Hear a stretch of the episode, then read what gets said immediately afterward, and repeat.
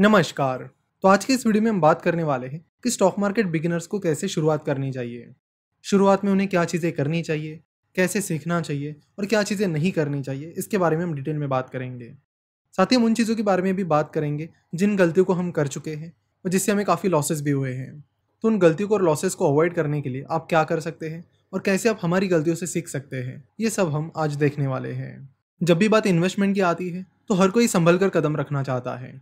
क्योंकि आखिर बात पैसों की है। तो इसलिए कुछ इंपॉर्टेंट चीज़ें जो हर बिगिनर को पता होनी चाहिए, जो स्टॉक मार्केट में या फिर म्यूचुअल फंड इन्वेस्टमेंट में अभी शुरुआत कर रहे हैं, उन सब चीज़ों को आज हम देखने वाले हैं। सो लेट स्टार्ट तो शुरुआत में हम उन चीज़ों के बारे में बात करते हैं, जो आपको नहीं करनी है। और उसके बाद हम उन चीज़ों के बारे में बात करेंगे, जिन्हें आपको फॉलो करना है और जिन्हें फॉलो करके आप स्टॉक मार्केट इन्वेस्टमेंट शुरू कर सकते हैं। तो शुरुआत करेंगे ब्रोकरेज फॉर्म से। स्टॉक मार्केट में इन्वेस्ट करने के लिए डीमैट अकाउंट कंपलसरी होता है। आप डीमैट और ट्रेडिंग अकाउंट के बिना स्टॉक मार्केट में इन्वेस्ट नहीं कर सकते। अगर आपको डीमैट और ट्रेडिंग अकाउंट कैसे काम करते हैं, ये पता नहीं है तो आप यहाँ आई बटन पर क्लिक करके ये वीडियो देख सकते हो, जिसमें हमने डीमैट और ट्रेडिंग अकाउंट कैसे काम करता है, इसके बारे में बात की है। तो जनरली हम देखते हैं कि डीमैट अकाउंट खोलने के लिए आपको ब्रोकरेज फर्म को अप्रोच करना होता है, यानी ब्रोकरेज फर्म के पास जाकर डीमैट अकाउंट खोलना होता है। अब कई सारे brokerage firms generally full service brokerage firms अपने कस्टमर्स को एडवाइस देना पसंद करते हैं। वो उन्हें बताते हैं कि कौन सा स्टॉक उन्हें खरीदना चाहिए और कौन सा स्टॉक उन्हें बेच देना चाहिए। इसके लिए वो हर कस्टमर के लिए एक रिलेशनशिप मैनेजर अपॉइंट करते हैं। पर कई सारे रिलेशनशिप मैनेजर्स आपके प्रॉफिट से ज़्यादा और आपके फ़ायदे से ज़्यादा अपनी कमीशन में ज़्यादा इंटरेस्ट रखते हैं। कई सारे रिलेशनशिप मैनेजर्स जब भी कोई उनके पास डिमेट अकाउंट खोलने आ जाता है तो उसे परख लेते हैं कि इन्हें स्टॉक मार्केट के बारे में कितना पता है। अगर किसी को स्टॉक मार्केट के बारे में ज़्यादा जानकारी नहीं है तो वो उन्हें कहते हैं कि हम आपको सारी एडवाइजेस प्रोवाइड करेंगे और आप हमारे हिसाब से इन्वेस्ट कीजिए। जब हमने स्टॉक मार्केट में इन्वेस्ट करना शुरू कर दिया था तब हमने ऐसे एक फुल सर्विस ब्रोकरेज फर्म के पास अकाउंट खोल दिया था। ये करीब नौ साल पहले की बात है, जब मार्केट में mainly full service brokerage firm से रहते थे। उस टाइम हम इन्वेस्टमेंट के बहुत ही शुरुआती दौर में थे और हमें इन्वेस्टमेंट के बारे में कुछ आइडिया नहीं थी। तो जैसे हमने हमारे कॉलेज के बाजू में जो ब्रोकरेज फर्म था, उसके पास जाकर अकाउंट खोला तो वहाँ के रिलेशनशिप मैनेजर ने बताया कि वो हमें गाइड करेंगे। हमें लगा कि उन्हें काफ़ी अच्छा नॉलेज रहेगा, इसलिए वो गाइड करने की बात कर रहे हैं। मे बी हमारे फ़ायदे में ही उनका फ़ायदा छुपा होगा, ऐसा हमें लगा था। लेकिन ऐसा नहीं था। वो डेली बेसिस पर हमें कॉल करने लगे और बताने लगे कि आपको ये स्टॉक खरीदना चाहिए, आज आपको ये स्टॉक बेचना चाहिए। और इसी तरह सिलसिला चलता रहा और आगे चल के पता चला कि लॉसेज धीरे धीरे बढ़ने लगे हैं।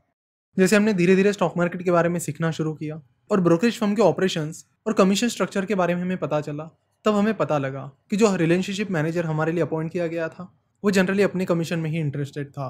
क्योंकि आपने देखा होगा कि जनरली ज़्यादातर ब्रोकरेज फर्म्स इन्वेस्टमेंट के लिए कोई भी ब्रोकरेज चार्ज नहीं करते हैं। यानी डिलीवरी के लिए वो कोई भी ब्रोकरेज फर्म चार्ज नहीं करते हैं। वही अगर आप इंट्राडे ट्रेडिंग करते हो, यानी आज बेचकर आज ही शेयर्स खरीदते हो तो उसके लिए वो ब्रोकरेज चार्ज करते हैं। तो जब कोई लॉन्ग टर्म के लिए इन्वेस्टमेंट करता है, यानी एक दो साल के लिए इन्वेस्ट करता है और वेल्थ क्रिएट करने की और कंपाउंडिंग के ज़रिए प्रॉफिट कमाने की कोशिश करता है तो ब्रोकरेज फर्म को ज़्यादा फ़ायदा नहीं मिलता है। क्योंकि तब बहुत लंबे ट्रांजेक्शन होते हैं, जैसे कि एक ट्रांजेक्शन हुआ, उसके बाद एक दो साल बाद वो शेयर सेल हो जाएँगे तो उससे ब्रोकरेज फर्म को ज़्यादा फ़ायदा नहीं मिलता है। वही अगर कोई डेली बेसिस पर ट्रेडिंग करने लगे तो ब्रोकरेज फर्म को डेली बेसिस पर इनकम जनरेट होना शुरू हो जाती है। इसलिए उनका फोकस ये होता है कि ज़्यादा से ज़्यादा लोग ट्रेडिंग करें। और कई सारे रिलेशनशिप मैनेजर होते हैं, उनका भी फोकस यही होता है कि लोगों से ज़्यादा से ज़्यादा ट्रेडिंग करवाई जाए, ताकि ज़्यादा से ज़्यादा कमीशन उनसे जनरेट हो सके। तो इन सारी चीज़ों को आपको समझना होगा। हम देखते कि कई सारे इन्वेस्टर्स हैं, जिनकी इन्वेस्टमेंट अमाउंट काफ़ी बड़ी होती है, लेकिन वो पूरी तरह से एक रिलेशनशिप मैनेजर पर डिपेंड होते हैं। बहुत ही कम रिलेशनशिप मैनेजर होते हैं, जो जेन्यून एडवाइस प्रोवाइड करते हैं। नहीं तो ज़्यादातर लोग अपने कमीशन में ही ज़्यादा इंटरेस्ट रखते हैं। तो स्टॉक ब्रोकर्स के ऐसे एडवाइस से आप दूर रहिए। जो बिज़नेस टीवी चैनल्स हैं, उसमें भी कई सारे गेस्ट आते रहते हैं, जो हमें स्टॉक्स के बारे में बताते हैं, उसके एडवाइसेस के बारे में बताते हैं। तो अगर आप नए हैं तो आप इन चीज़ों से बिल्कुल दूर रहिए। अगर आपको स्टॉक मार्केट में इन्वेस्ट करना है तो एक बात हमेशा ध्यान में रखिए। अगर आप कंपनीज़ को खुद सिलेक्ट कर पा रहे हो तो ही आप स्टॉक मार्केट में इन्वेस्ट करिए। आगे हम इसी वीडियो में देखेंगे कि कैसे आप स्टॉक्स को पिक करने के बारे में सीख सकते हो और क्या क्या उसके सोर्सेस हैं? तो उन सारे सोर्सेस के बारे में आज हम बात करेंगे। तो स्टॉक मार्केट में इन्वेस्ट करने के लिए आपको सीखना होगा कि कंपनीज़ को कैसे चुना जाता है, किस तरह के एनालिसिस किए जाते हैं। अगर आप इन सारी चीज़ों को सीखने में इंटरेस्टेड नहीं है और आपको चीज़ें रेडीमेड चाहिए so rather than depending on all these advisers you should go for mutual fund so अगर आपकी तैयारी नहीं है सीखने की और आपको लगता है कि कंपनी सिलेक्ट करना आपके बस का काम नहीं है या आप उसे नहीं कर पाओगे तो आप स्टॉक मार्केट में इन्वेस्ट मत कीजिए। बेटर होगा कि आप म्यूचुअल फंड में इन्वेस्ट कीजिए, जहाँ पर क्वालिफाइड फंड मैनेजर्स आपका फंड मैनेज करते हैं। जहाँ पर आपको ये सोचने की ज़रूरत नहीं होती है कि कौन सी कंपनी में आपको इन्वेस्ट करना चाहिए और कौन सी में नहीं। सो स्टॉक मार्केट का पहला रूल ये है कि रैंडम एडवाइसेस से आप दूर रहिए। अब हम बात करेंगे कि स्टॉक मार्केट में इन्वेस्टमेंट कैसे शुरू करें। तो उसमें सबसे पहले हमारी एडवाइस रहेगी कि इकोनॉमिक टाइम्स इस न्यूज़पेपर को पढ़ना आप शुरू करें। फिनोवेशंस की पूरी स्टोरी इसी न्यूज़पेपर से शुरू हुई है। हमारे हॉस्टल में मेरे रूममेट का एक फ्रेंड हर संडे उसे मिलने आता था और वो साथ में इकोनॉमिक टाइम्स ये न्यूज़पेपर लेकर आता था। जब आजू बाजू में पढ़ने के लिए कुछ नहीं रहता था, तब मैं वो न्यूज़पेपर उठा लेता था और उसे पढ़ने लगता था। धीरे धीरे कई सारी चीज़ें थी जिन्हें पढ़ने में काफ़ी मज़ा आने लगा। बिज़नेस के क्वार्टरली रिजल्ट्स उनकी प्रोग्रेस ट्रैक करने में मज़ा आने लगा। कई सारी चीज़ें रहती थी जो समझ में नहीं आती थी और आउट ऑफ़ क्यूरियसिटी हम उसके जवाब ढूँढने लगते थे। उस टाइम ऐसा कोई यूट्यूब पे वीडियोस भी नहीं रहते थे कि जहाँ पर जाकर हम कुछ सीख पाए। और टू का ज़माना था, इंटरनेट भी बड़ा स्लो था और कई सारी चीज़ें ईजिली अवेलेबल नहीं थी। इसलिए कई सारी चीज़ें खुद ट्राई करके सीखनी पड़ी कि खुद ही पैसा इन्वेस्ट करके देखो देखो क्या होता है, कहाँ गलती होती है और गलतियों से सीखते रहो। और जब हमने फिनोशन स्टार्ट की तो हमारा प्रॉब्लम स्टेटमेंट भी यही था कि लोगों को investment stock market mutual fund इन्हें सीखने में काफ़ी टाइम लगता है और कई सारी चीज़ें इजीली एक्सेसिबल भी नहीं है। तो इसे सिंप्लीफाई करने के लिए हमने फिनोशन शुरू किया। और शुरुआत से ही हम इन्वेस्टर्स के लिए अच्छे प्रोडक्ट्स और अच्छा कंटेंट क्रिएट करने की कोशिश करते हैं। तो इकोनॉमिक टाइम्स इस न्यूज़पेपर को पढ़ना आप ज़रूर शुरू कीजिए। शुरुआत में कई सारी चीज़ें जो आपको समझ में नहीं आएगी, लेकिन कोई बात नहीं। जितनी भी चीज़ें आपको समझ में आती हैं, वो पढ़ना आप शुरू कीजिए। वहाँ से आपको कंपनी के बिज़नेस के बारे में पता चलेगा, उनकी प्रोग्रेस के बारे में पता चलेगा और फाइनेंस से रिलेटेड कई सारी चीज़ों के बारे में पता चलेगा। उसके बाद आप मनी कंट्रोल इस वेबसाइट को यूज़ कर सकते हो। उस कंपनी से रिलेटेड और उस स्टॉक से रिलेटेड बेसिक इन्फॉर्मेशन मिल जाएगी। जैसे कि स्टॉक की प्राइस अभी क्या चल रही है, उस स्टॉक की प्राइस हिस्ट्री आपको देखने मिलेगी और उससे जुड़े कई सारी चीज़ें आपको देखने मिलेगी।